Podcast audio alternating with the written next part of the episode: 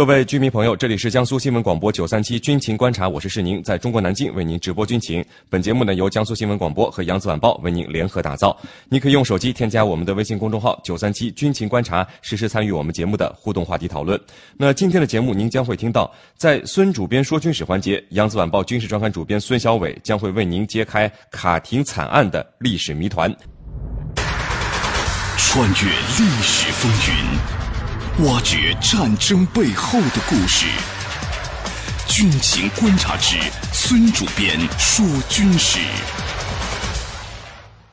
听众朋友，大家好，欢迎收听孙主编说军事，我是孙小伟。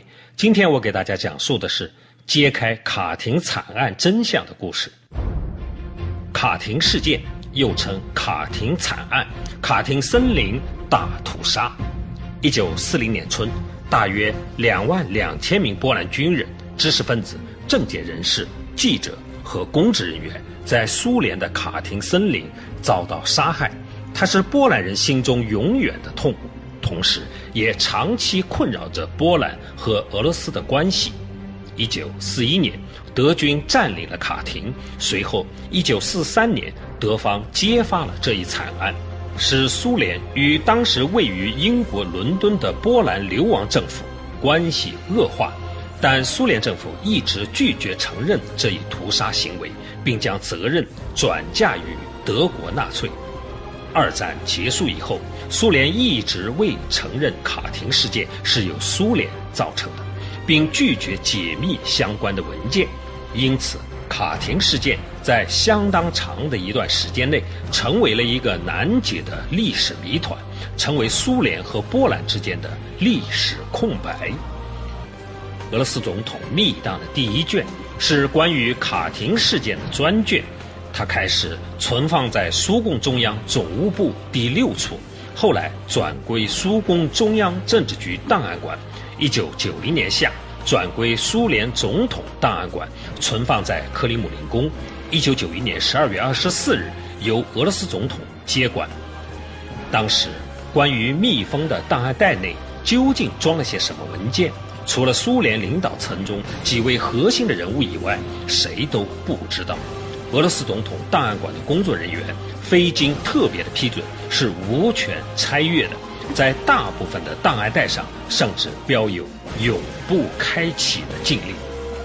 时任苏联总统的戈尔巴乔夫承认，他在1991年的12月23日读过了密档的第一卷，是在移交总统权力时同叶利钦一道阅读的。戈尔巴乔夫讲述了这前前后后的情景。他说。总统档案馆的工作人员在得知戈尔巴乔夫即将向叶利钦交权以后，对密档的第一卷的命运感到担忧。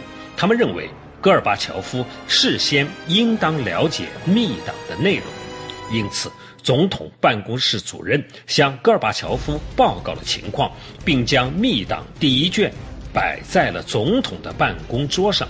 数小时以后，戈尔巴乔夫会见了叶利钦。当时协助戈尔巴乔夫的苏联改革设计师雅科夫列夫也在场，在开启封印、看了文件之后，戈尔巴乔夫说：“我的头发都竖起来了。我们无权向波兰隐瞒事实。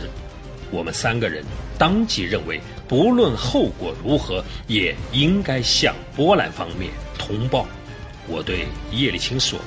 鲍里斯，现在该由你来做这件事了。其实，在一九九零年的四月，波兰总统雅鲁泽尔斯基访苏时，在澄清卡廷事件真相的问题上，戈尔巴乔夫已经向前迈了一步。他承认。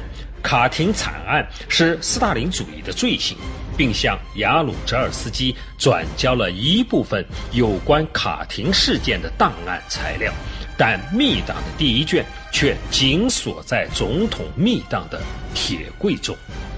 一年半后，苏联解体，戈尔巴乔夫向叶利钦交权，特意移交了这一卷密档。又过了十个月，叶利钦决定。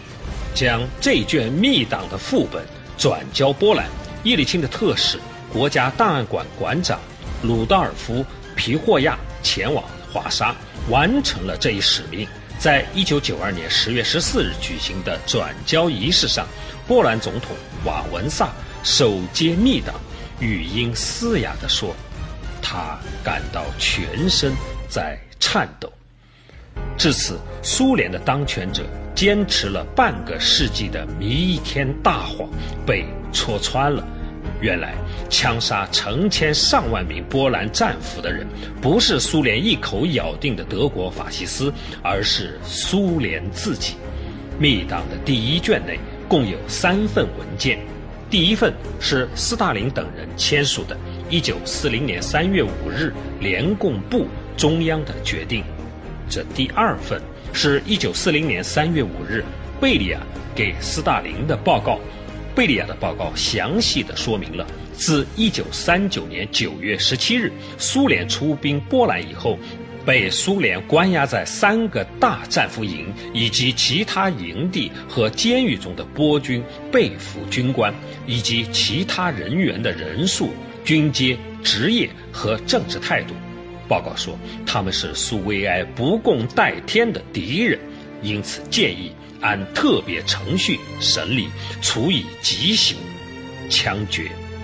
据此，联共部政治局当日就通过了决定，授权内务人民委员会对报告中所列举的两万五千七百人执行枪决。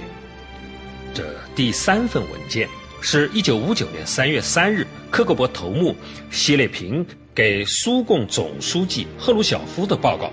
报告核实卡廷惨案中被枪杀的总人数为两万一千八百五十七人。